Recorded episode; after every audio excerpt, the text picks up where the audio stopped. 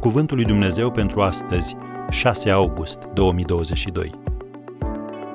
Autoritatea numelui Isus.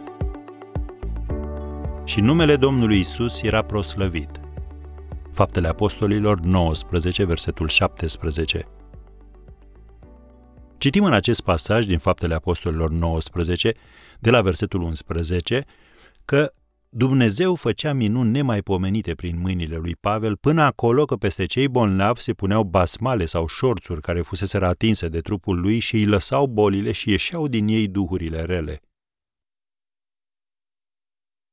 Niște exorciști iudei care umblau din loc în loc au încercat să cheme numele Domnului Isus peste cei ce aveau duhuri rele, zicând, Vă jur pe Isus pe care îl propovăduiește Pavel să ieșiți afară.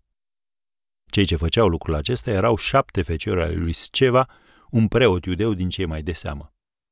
Duhul cel rău le-a răspuns, Pe Isus îl cunosc și pe Pavel îl știu, dar voi cine sunteți?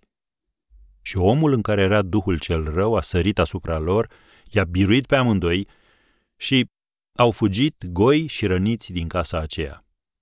Lucrul acesta a fost cunoscut și citim în versetul 17, și numele Domnului Isus era proslăvit. Această istorisire ar trebui să aibă rolul de a avertiza pe cei care gândesc, dacă ei pot să facă asta și eu pot.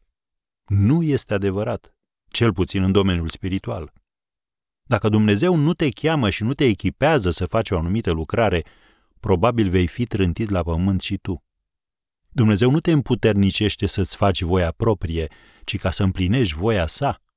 Iar adevărul este că poți folosi numele lui Isus în mod eficient numai când 1. îl recunoști ca mântuitor și domn al tău, 2. ai o relație personală cu el, 3. te bazezi pe cuvântul lui și pui în practică principiile sale în viața ta zilnică.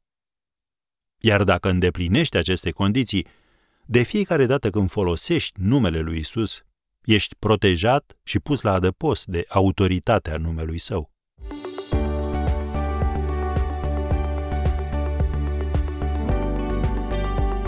Ați ascultat Cuvântul lui Dumnezeu pentru astăzi, rubrica realizată în colaborare cu Fundația SER România.